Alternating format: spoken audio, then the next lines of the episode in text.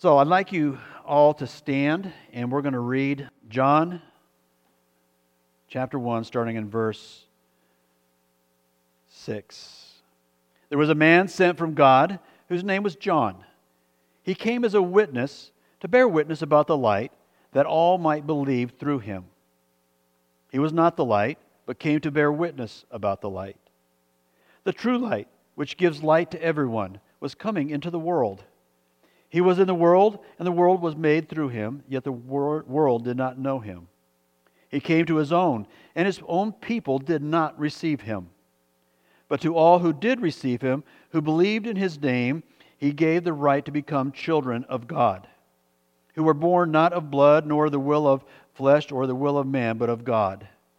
And the Word became flesh and dwelt among us, and we have seen his glory, glory as the only Son uh, from the Father, full of grace and truth.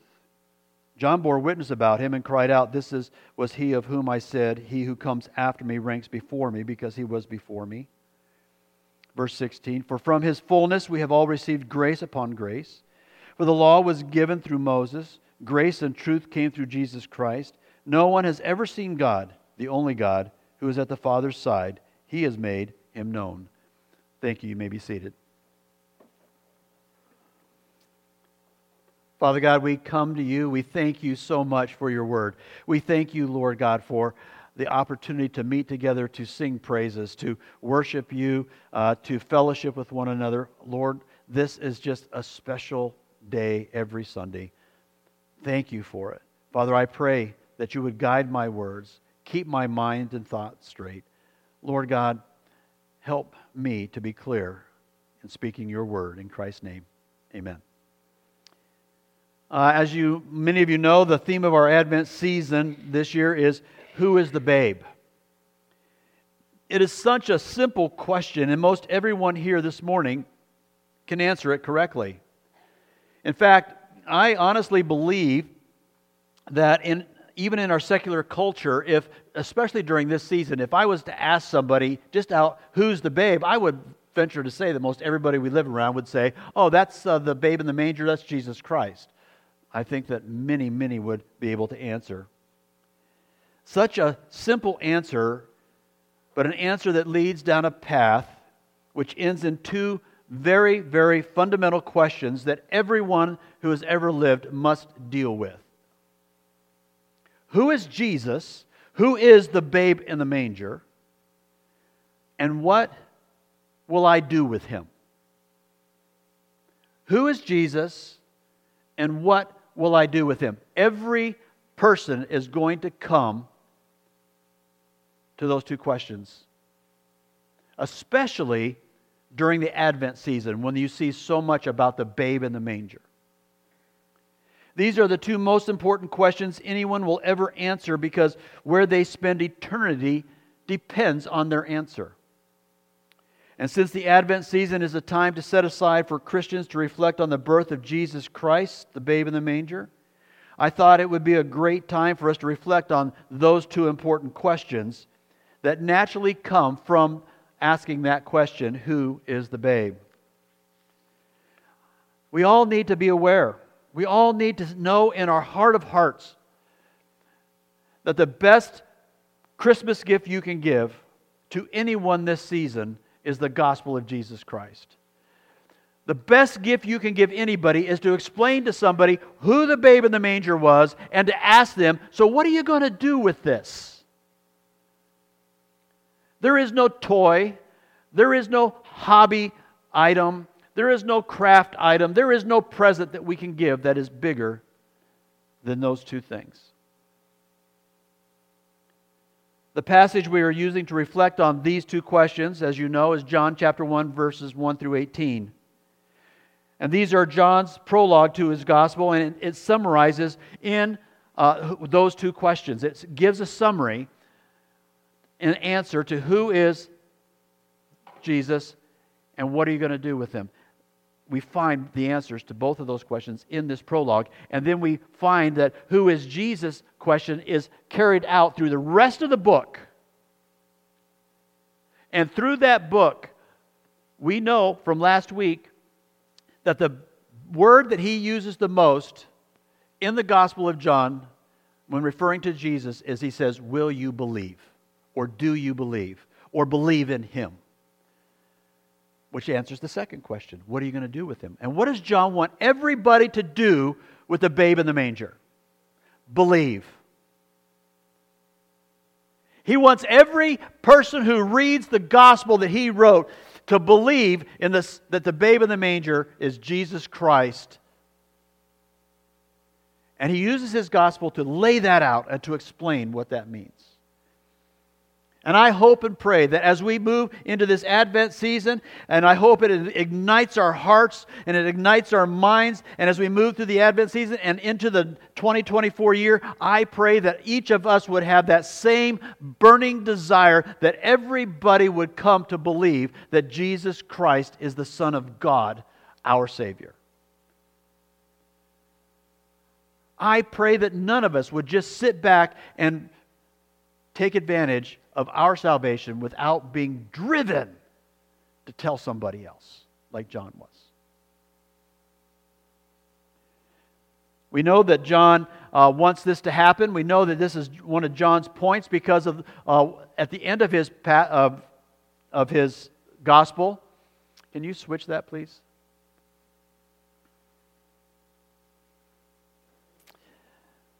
In John chapter 20, verses 30 through 31.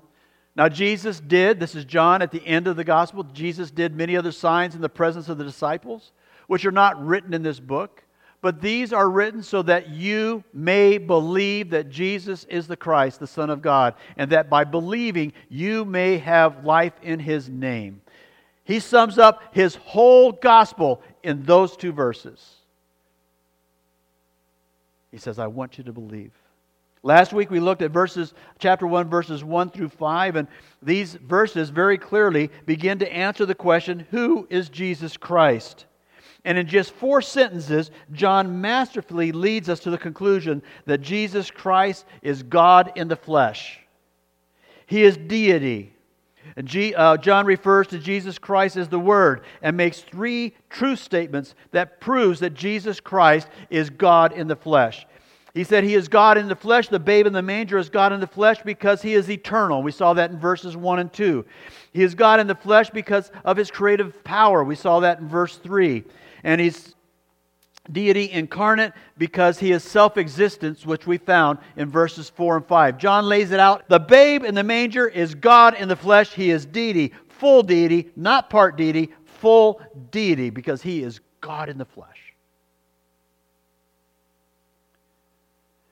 Now, as we come to the middle portion of John's prologue, our, which is our passage this morning, these verses answer the question or begin us to think about answering the question what will you do with him? I've proved that he is God. Now, what are you going to do about it? How are you going to react to that? How are you going to respond to that? John is saying. And John develops his answer to the question, What will you do with him? This way. He goes, There was a witness to the light. There, the, this light shines in the darkness. There was a rejection of the light, and then there's acceptance of the light as we walk through verses 6 through 13. And so I do want us to walk together through this. And John begins to answer, What will you do with him? by showing us that God sent a witness to prepare the way for Jesus Christ, a witness to the light. A witness to the light. Look at verses 6 through 8. There was a man sent from God. What do we know immediately? There's a man, but what? Who sent him? God did. God did. John, in this verse, we find out this is not John, the writer of the gospel. This is referring to John the Baptist. And so, God, in verse 6, he sent a man whose name was John. And look at verse 7. He came as a witness to bear witness about the light that all might believe in through him. He was not the light, but came to be a witness of the light. In verse 6, we see the words witness and testify. They both come from the same Greek root, and they are legal terms that picture someone that is presenting evidence to a judge in a courtroom. That's the picture. John is saying, John came, God sent John to be a witness, and he is going to lay before you all this evidence like a judge, like he would to a judge. And He wants you to evaluate that evidence, He wants you to deal with that evidence. But what is the purpose of presenting the evidence to a judge? What do you expect the judge to do? What do you expect him to do? Make a choice, make a decision. And in this same legal term, he says, John came as a witness. He came as, to testify. He came in a legal manner to present all this evidence to you and I about who Jesus Christ is. And what is the expected result? That we would make a choice, that we would make a decision one way or the other. John doesn't leave us in his writing with just, oh, that's a good story. That was never his purpose. Oh, that, that's pretty cool what we think Jesus or what the Bible thinks. He wants you to make a choice. What are you going to do with this? Because I have sent my witness, John the Baptist. It's really interesting to note that this witness and testify, the Greek word for this, uh, most of us know. We know it in the English language. It comes from the word martyr. This legal term is the, the Greek word that we call or that we use as martyr. It's a direct transliteration. Martyr. And over history, what did this word come to mean? Those who gave witness or testified about Jesus Christ, they were what? Martyred. They were killed. In giving the evidence, in giving the witness, in giving the testimony, this word came to mean that they were killed because of the evidence or the testimony.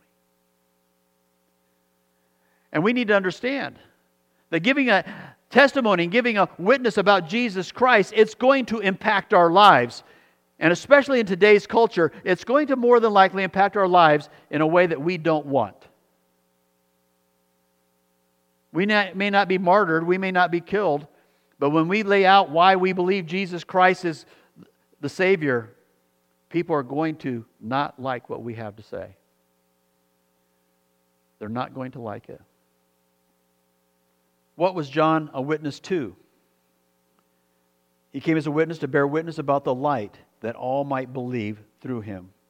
In some of your translations, you'll see that the word light has a capital L. Not all translations do. And this is uh, to help those who have the, that capital L to understand that it is deity, it is God. And this helps us understand that the light that John is referring to is connected to what word previously that is capitalized? The Word.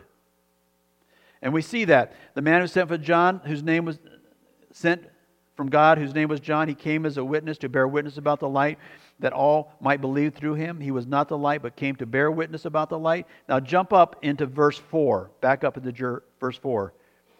This is where John was talking about Christ being deity. In him, Christ was life, and the life was the light of men. And if you jump back up to verses, verse 1, who is that light?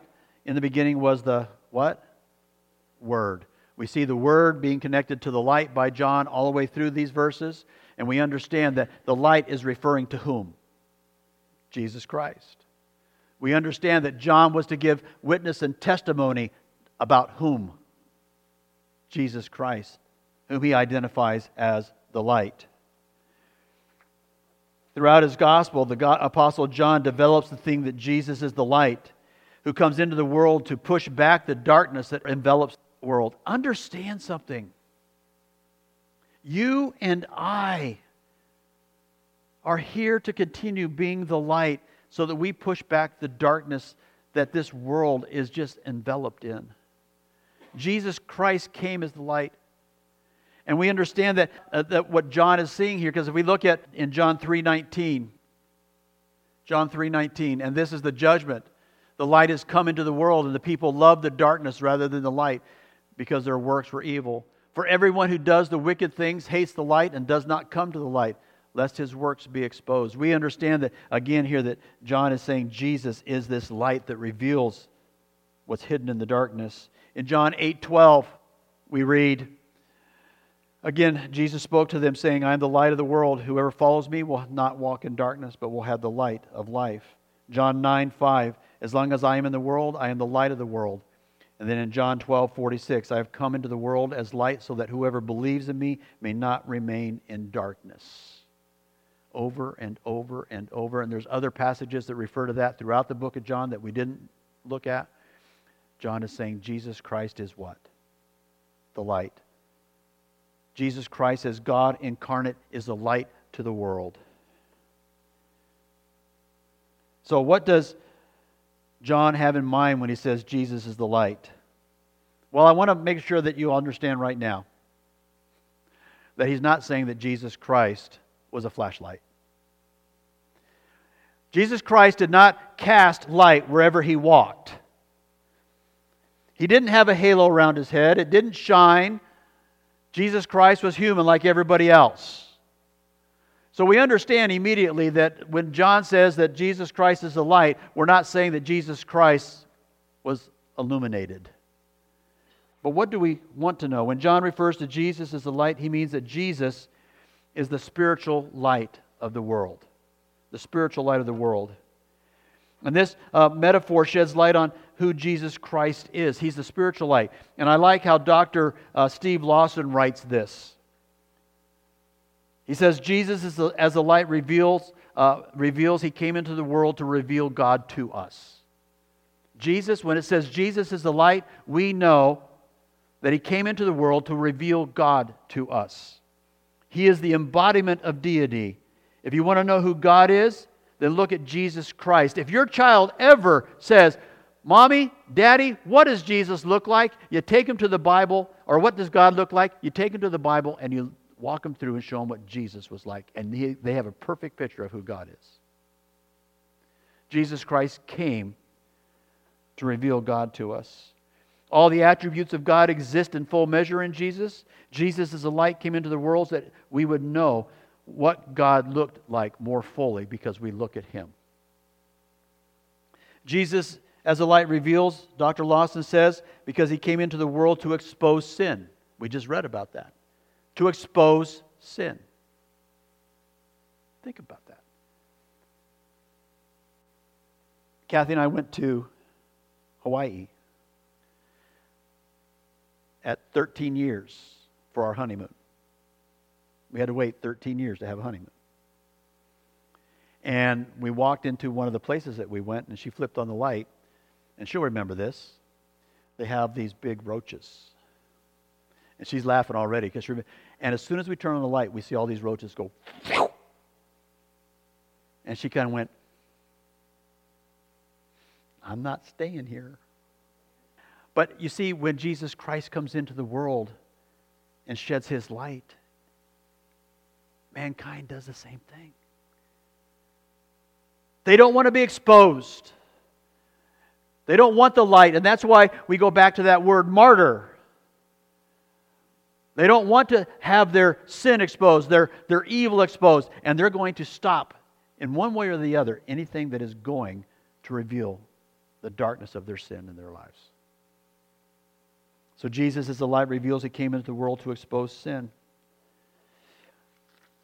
We see that John comments on this in John 3, verses 19 through 20.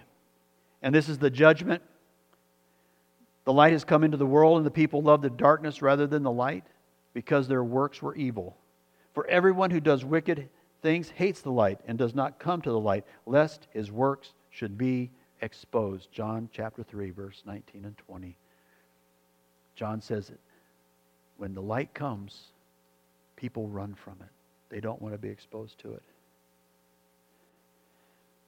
When mankind sees the light of Jesus Christ, they run from it just like a criminal runs from the law because they don't want to be exposed for who they are. We also, Dr. Lawson says, Jesus as the light reveals, he came into the world to reveal the truth. To reveal the truth.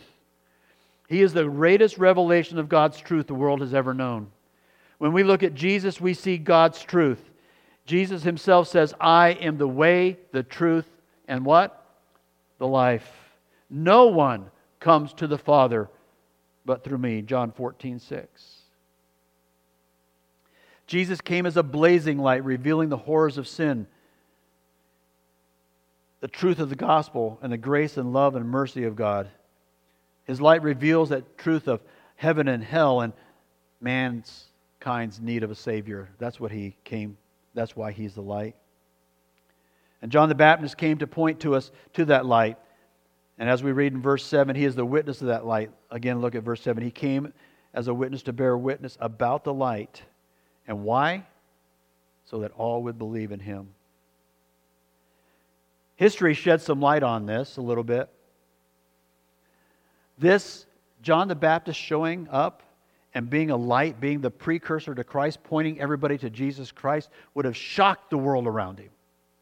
It would have shocked the world around him. You want to know why? Because John the Baptist is the last Old Testament prophet, even though he shows up in the New Testament. But there had been 400 years from the last prophet that we see recorded in the Old Testament to John the Baptist being the last prophet in the New Testament, the last Old Testament prophet.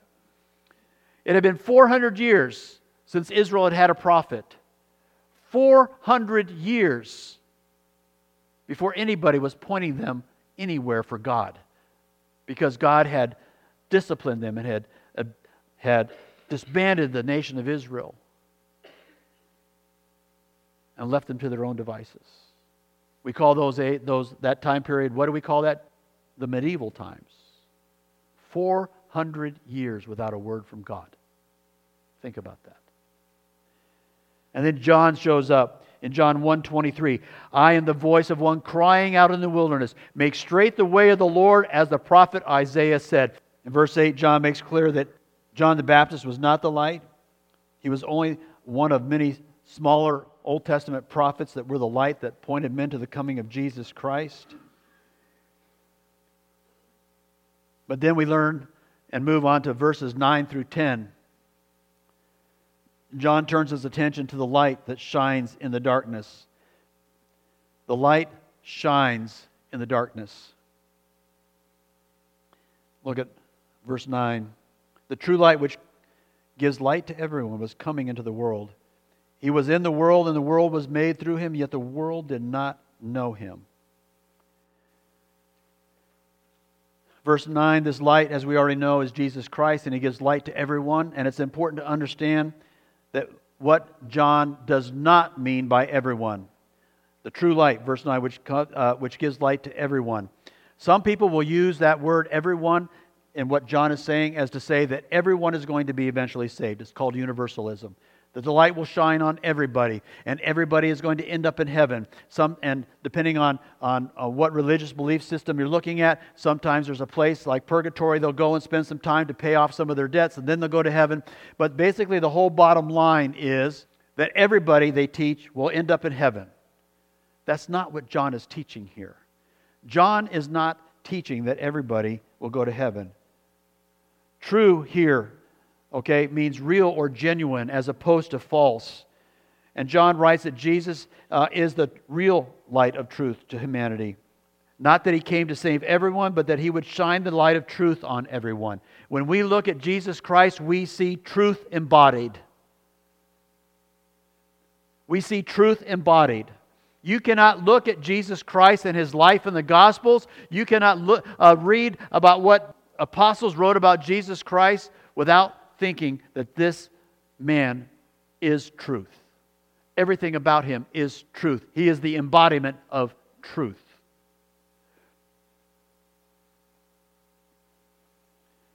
Some exposed to his truth would come to salvation through faith, others would not. Others would reject his truth and believe other, another truth devised by mankind. That is what John means when he's talking about everyone. He is going to be the revealer of truth to everyone. It is there. And if we go back to Romans, we understand that what do people who don't want to know about the truth, what do they do? They cover it, they ignore it. And we see that in the world today. Another light of truth is ever shown on earth. And Jesus Christ said in John 8 12, He says this I am the light of the world.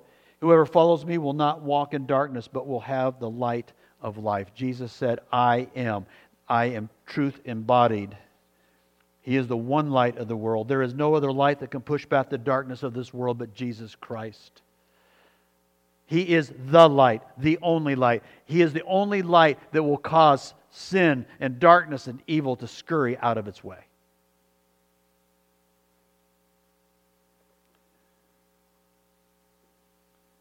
What does the true light of Jesus reveal? The truth of mankind's need. The light, the true light, reveals what mankind needs. And we look at John 14, 6 again. Jesus said to him, I am the way, the truth, there's the word truth, and the life. No one comes to me, no one comes to the Father except through me. Again, we see, I am the way, I am the truth. The light of Jesus Christ reveals that everybody needs a Savior. Everybody needs to know who Jesus Christ. Everybody needs to believe in Jesus Christ. In the first part of verse 10, we read, He was in the world, and the world was made through him, yet the world did not know him. He was in the world. We read that Jesus came into the world, which means that he was in another world. Amen? He didn't, he didn't start on this earth. We go back to what we read in, in the beginning of, uh, of, of John chapter 1 that he was pre existent. He was there before time began. And he came from heaven and he stepped down into this world, the world that he created. Think about that. Grasp that. Jesus Christ was in heaven. Jesus Christ was eternally in heaven. And Jesus Christ took on flesh and stepped down into our world to be with us, to be the light, to be the truth, so that we would know and we would have the opportunity to believe in him. And this needs to this needs to impact us. He stepped into this world for us so that we would see the true light.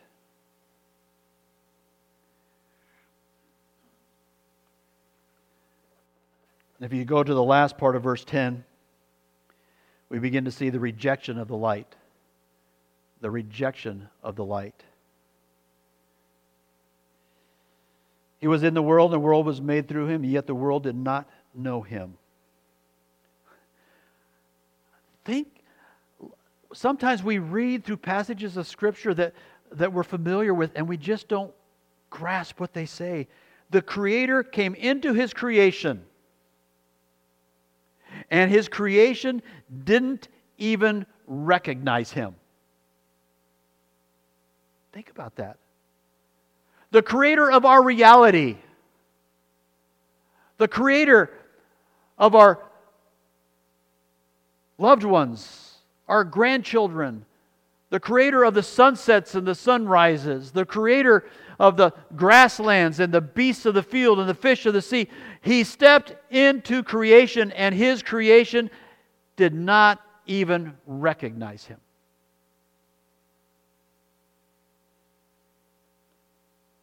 We don't know you. Jesus was the fullest revelation of God the world had ever been exposed to, and they were so blinded by the darkness of sin that they didn't even recognize the one who created them. The world didn't recognize him because they were living in a state of total blindness to the truth. No matter how brilliant the light was, no matter how bright the light of truth shines, mankind in his natural state is incapable of seeing the light of Jesus Christ, no matter how brilliant it shines. This, these verses speak so clearly to a doctrine that we really don't like to study, and that is the doctrine of depravity. The doctrine that of depravity teaches that sin has so affected the human race that no one is capable of comprehending spiritual things. Period. We are dead to spiritual things. All mankind is so spiritually dead that they cannot even recognize the one who, who created them, even in his brilliance when they, he stands before them as Jesus Christ, Messiah, God in the flesh. And they go, Who are you? We don't know you. That is how dark the depravity of sin is. And he says that in verse 10. He says, The world, he was in the world, and the world was made through him, and yet the world did not know him. But look at verse 11. Uh, verse 11, he came to his own, and his own people did not receive him. Okay, so the world didn't recognize him, but his own people, his called out people, the nation of Israel, who he presented himself to first, did not know him the people who had studied the scriptures, the people who were looking for a Messiah, the people who had all the indicators that this Messiah was coming, this babe in the manger was going to come, and they did not know him when he showed up. And I think this is one of the saddest verses in the entire Bible. Jesus went to his own people, but as a whole, they rejected him. Can you imagine that? They refused to accept him. Even those in the world who should have recognized him because of the Old Testament scriptures were blind. How blind can blind be? Even if Jesus was to come to earth today, his own people would still reject him because they are still so enveloped in darkness. And I was trying to figure out how to get us to understand this, and the only thing I could come up with was this put yourself in the place of a daughter, a college age daughter, who's been away to college overseas for four years. And she comes home to surprise her mother. Her mother hasn't seen her in four years, didn't have the means to come and visit her. And so she shows up one Christmas at the end of her college. And she knocks on the door. What's the daughter thinking right then? What, what's she going through right then? I'm going to see my mom. I'm going to surprise her. Right? And the door opens, and the mother says, May I help you? Is there something I can do for you? Mom, I'm sorry, I'm not your mom. I don't know you. What would that be like to a daughter? To see her own mom open the door after not seeing her for four years and say, May I help you? I don't know you. But on an infinite level, Jesus Christ presents himself to his own people. And he's here in his godhood, in his perfect humanity. And they go, We don't know you. Who are you? Such a sad verse. Such a sad verse. Those who should have rejoiced and accepted their Messiah, their Creator, with open arms, shut the door because they didn't know Him. And we must realize, and this just this needs to weigh on us. We must realize it is only when God gives the eyes to see that anyone can see the light of Jesus Christ. Sometimes you will hear somebody say, If I could only see Jesus if I could only watch him walk on water, if I could see his miracles, if I could watch him raise Lazarus from the dead, I would believe. No, they wouldn't. No, they wouldn't. Because the people who should have known him, who should have understood who he was when they saw his miracles, they didn't know him. They didn't accept him. They didn't recognize him. And the, we would not be any better today. Sometimes we think we're more advanced than the first advanced than the first century folk but we're not. We wouldn't accept him any more because he would do those things than they did back in the first century. Until God opens the eyes to see, no one can see the light of Jesus Christ, no matter how bright it shines. And again, I was thinking of my grandson Josh, who all of you I think know is blind, and he can look at the noonday sun and he sees nothing but darkness. It doesn't make any difference how bright the sun is. My grandson is not going to see anything but darkness. And that is where we, as natural human beings, are when it comes to seeing who Jesus Christ is. We will not recognize his light because we are so involved in our own sin and darkness. Let me ask you this Do you remember the day when your eyes were opened to the light of the truth of Jesus Christ? When you saw that sunrise, you saw that light for the first time? Do you remember when your eyes saw the light? don't ever stop praising God for that day. Don't ever stop praising God for that day. Don't ever forget it was God who opened your eyes. It was a work of God's grace in your life that you could see anything when it comes to the light of Jesus Christ. The world has rejected Jesus Christ. His own people have rejected Jesus Christ. And so many people we know that come in into our lives have rejected Jesus Christ, the one true light. And they live in darkness with no access to the Father. Praise God that He did not stop at verse 11. Praise God He didn't stop at verse 11 because verses 12 and 13 bring so much hope and they are a wonderful conclusion to this section of John's pro to this section of John's prologue. Look at verse 12. But to all who did receive him, who believed in his name, he gave the right to become children of God, who are born not of blood, nor the will of flesh, nor the will of man, but of God. Even though there is darkness, even though there is so much blindness because of sin, there is going to be a reception of the light or an acceptance of the light. There will be an acceptance of the light. Although most will reject it, although most will reject the truth, there will be some who will believe because they see Jesus as the way, the truth, and the light.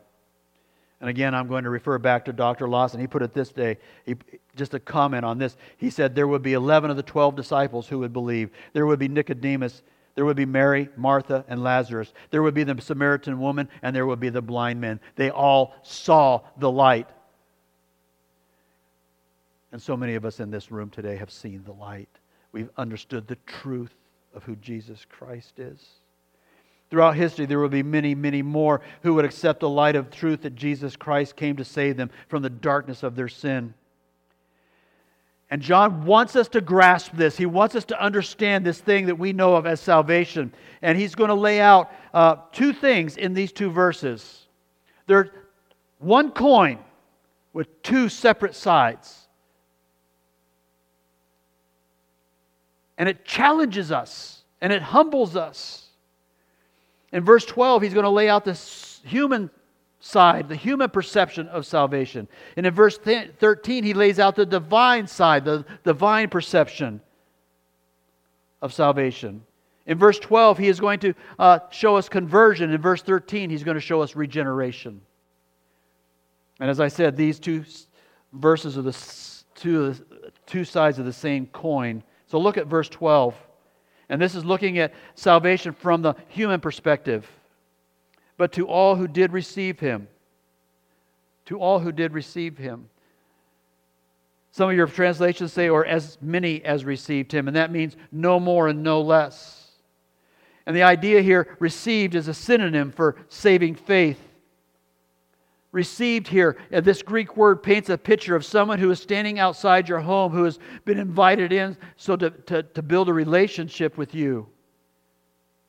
They become a guest whom you desire to have a close relationship. That's what it means to receive when he says, But all who did receive him.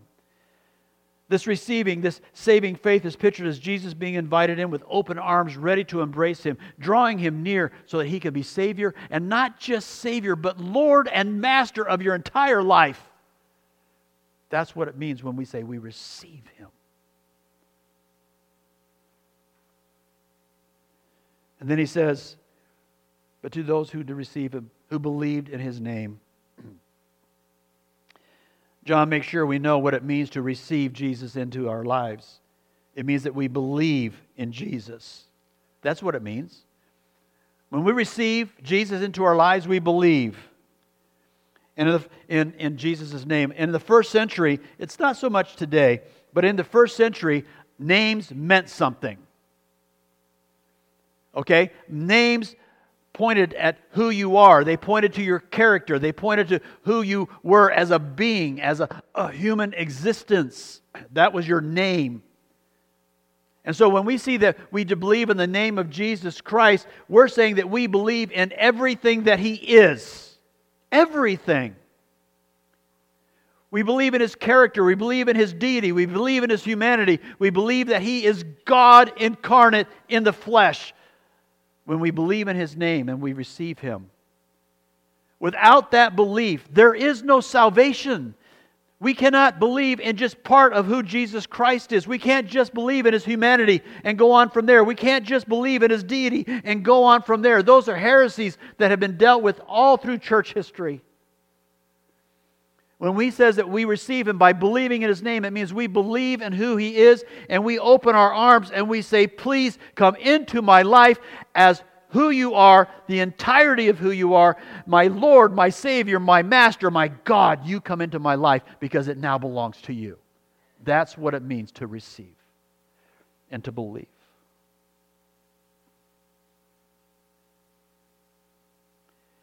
Those who believe, verse 12 says, who believe in his name, he gave the right to become children of God. John is clear. No one born into this world is automatically a child of God. Period. Put that away. Because human beings were created by God does not make them his children. They make that makes them his creation. We find throughout scripture that there are only two families in this world, the family of believers and the family of unbelievers. The family of believers is the family of God. The family of unbelievers is the family of Satan. There is no middle ground. There is no grayness. There is no other way. You believe to one of those two families. Everyone, every single person who is born, is born into the family of Satan. When we take our first breath, born on this planet, we belong to the family of Satan, everybody, even the small kids we have in here. They were born into the family of Satan. Christ, as their Savior, is the only one who can remove them from the family of Satan and put them into the family of God. And that's what he's saying here. To those who believe in his name, believe in everything that he was, he gave them the right, gave them the privilege to become children of God.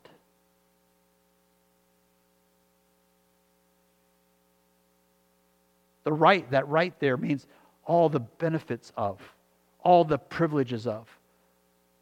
We are adopted and we have our a legal part of the family. We have everything that Jesus has with God. We have the inheritance. We have heaven. We have eternal life, all because we were adopted, because we belong to the family of God, because of our belief in Jesus Christ. Only those who have their eyes open to see the light of Christ can become children of God. Children of God who inherit through Jesus Christ all the rights and privileges of being God's child. And then John continues in verse 13 who were born not of blood, nor the will of flesh, nor the will of man, but of God. Born here refers to a new birth, being born again. And he's referring to spiritual birth that comes when the Holy Spirit, from the Holy Spirit, when that person believes and receives Jesus Christ as their Savior. And now John is very, very clearly moving to a whole different perspective. Verse 12 was the human perspective on salvation. All those who believe, all those who receive. And now he's going to flip that coin around. And he's going to show us salvation from deity perspective, from God's perspective.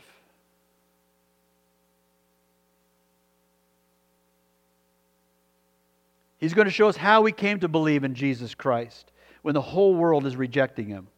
When everyone else is rejecting him, have you ever asked yourself, why didn't you? Have you ever asked that? Since the majority of the world lives in darkness and runs from the light and tries to hide from the light, they don't want anything to do with Jesus. They don't want his truth. They don't want his light. They don't want his salvation. They run from him. Why didn't you? Why didn't you?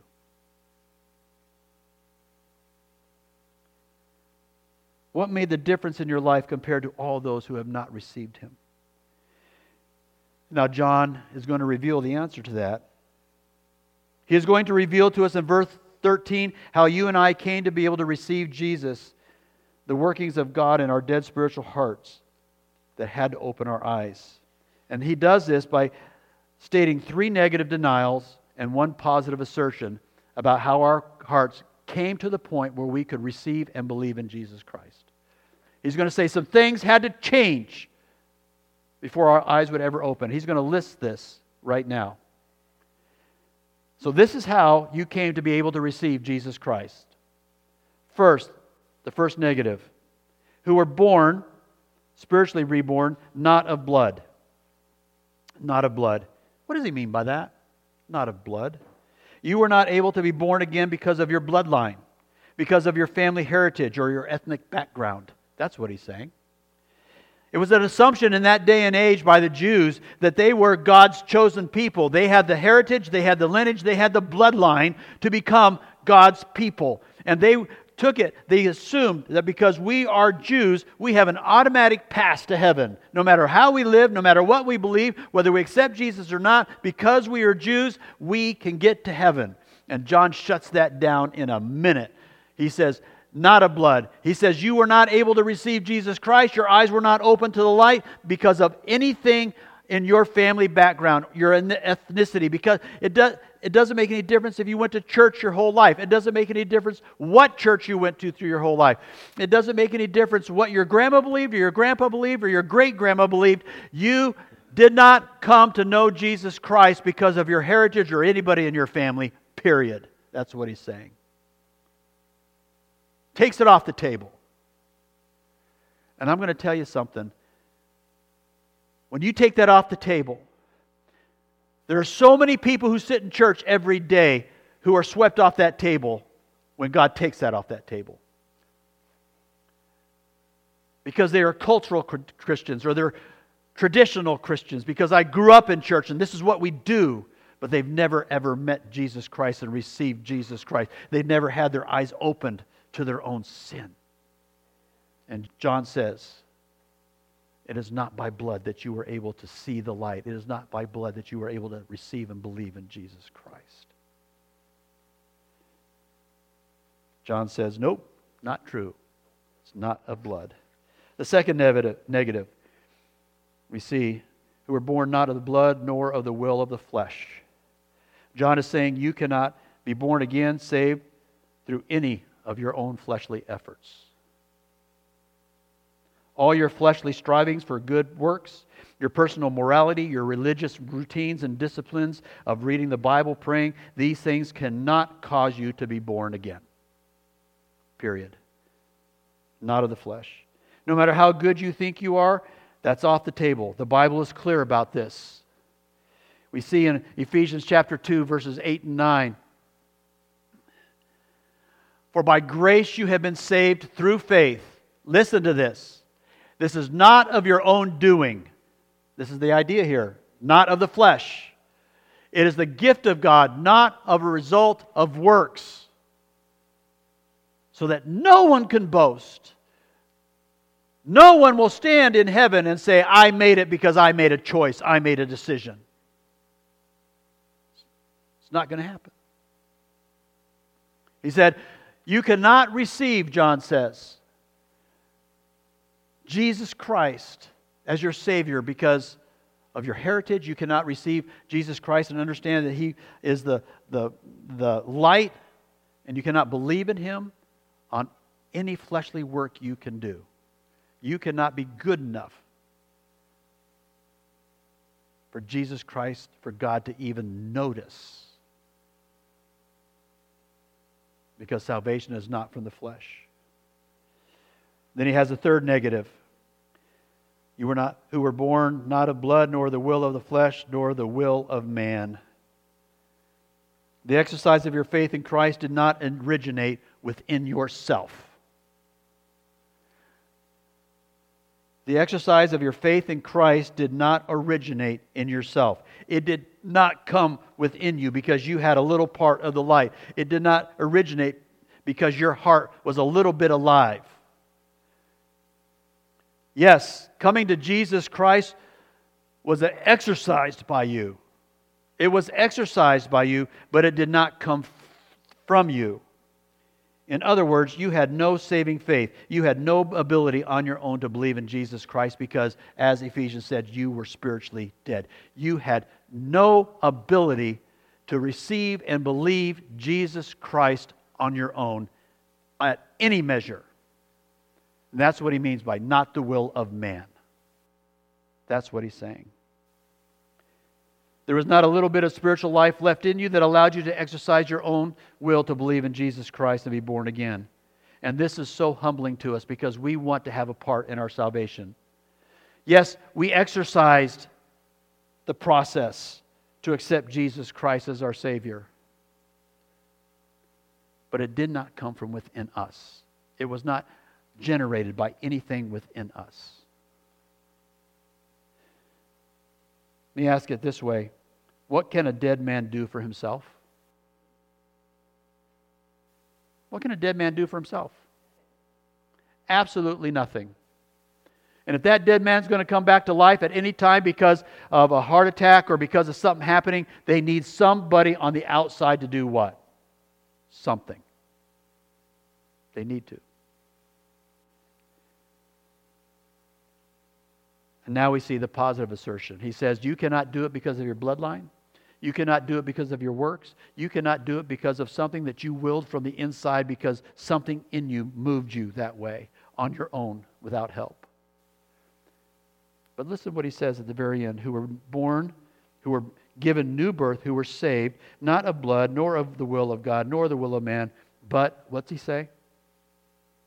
But of John is very clear. The new birth was, ca- was and is caused by God. It was and is caused by the divine will of God, by the work of God alone.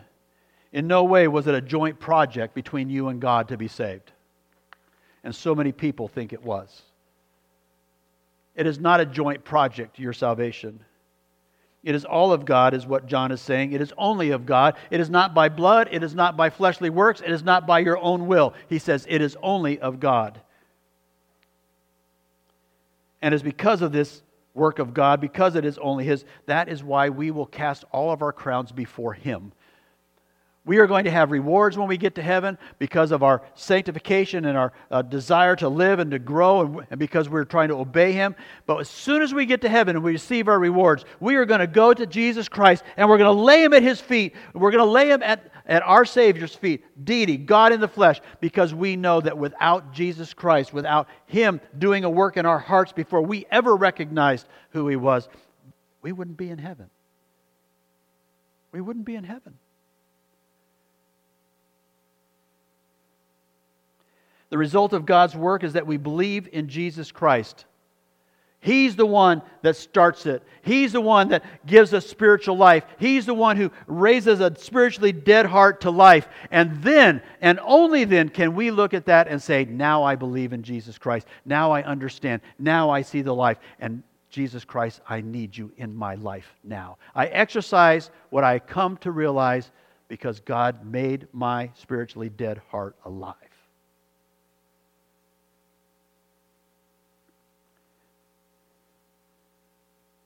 The result of God's work is that we are given the eyes to see the brilliance of who Jesus is, what he has done for us in dying on the cross, who we are as depraved sinners, and that we need to place, we need to place our faith in him through belief in who he is.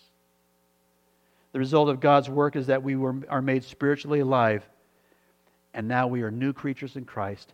And now, when we open our eyes, we see the brilliance of our Savior. We see the brilliance and the wisdom of the babe in the manger, and we look at God and we say, Amen. Thank you for opening my eyes, because without a spiritually alive heart, I would have never seen this. That's what he's saying. That's what John is pointing at. John the Baptist was a witness to the light that was coming into the world. Jesus was and is that light. He is God in the flesh come as babe in the manger. And now we come right back to the two questions we asked earlier. Who is Jesus Christ? We already know he is God in the flesh, deity. He's the light, he's the truth. We understand that. But we also need to ask the other question of what will you do with Jesus Christ? what will you do with Jesus Christ? If you think that you have already done something with Jesus Christ, if you think that God has already opened your eyes and you can see who Jesus Christ is, don't just bypass the question. The Bible tells us repeatedly to examine ourselves to make sure we're in the faith. Examine ourselves. What will you do? Will you reject him as most of the world has done throughout history and as even his own people did? Or will you accept him by faith as your Savior because he is Jesus Christ, the second person of the Trinity, the babe in the manger, our Savior, our God, our Lord. So, what are you going to do with Him? If you've accepted Jesus Christ as your Savior and you know that you have seen the brilliance of Jesus Christ, you understand who He is, then right now is a time, especially during this season, but even right now, we, our eyes have been illuminated to some really great theological truth. It is, we, our hearts need to be boiling over in praise and rejoicing when we can say that I, what I have done with Jesus Christ is accept him as my Savior. I believe in him. I have received him. This, we need to walk out on cloud nine going out these doors. Because we didn't deserve it.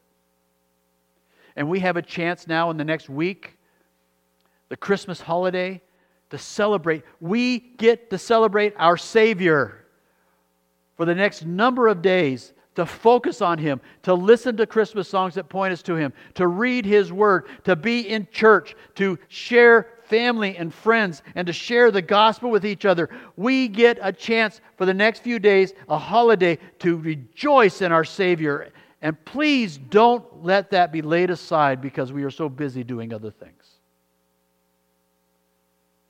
It is Jesus Christ, as the old thing saying goes, who is the reason for the season. And let us not lay that aside because it's just old stuff. If you're not sure that you've really seen Jesus in this light, that you believe in everything that he is, and your heart is maybe heavy or your heart seems pricked, praise God. Because that means that God is working in your heart, that He's opening your eyes and beginning that process where you can see who His Savior is. And I would plead with you, I would ask of you, if you're not sure where you're at with Christ, if you're not sure that you have come to see the light of who Jesus Christ is, the brilliance of who Jesus Christ is, don't fool yourself. Don't kid yourself, say, well, hey, I've been in church all my life. That doesn't make a difference. It's only if you have seen Jesus Christ and He is now your Lord and Savior and Master, and He controls your life.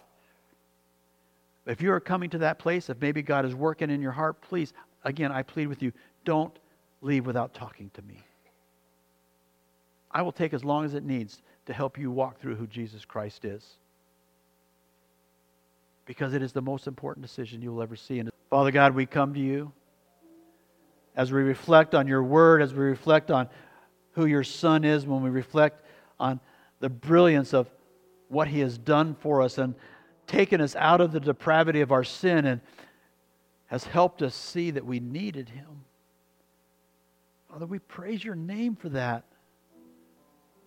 Lord God, thank you for opening our eyes. Thank you for creating a new heart within us, a, a, heart that is spiritually alive, a heart that can respond to the gospel, can respond to the brilliance of the truth of Jesus Christ. Father, we commit to you our lives, and we ask that as we walk this week, that we would be true lights of Christ. That we would share the gospel, the greatest present that anybody could receive this holiday season.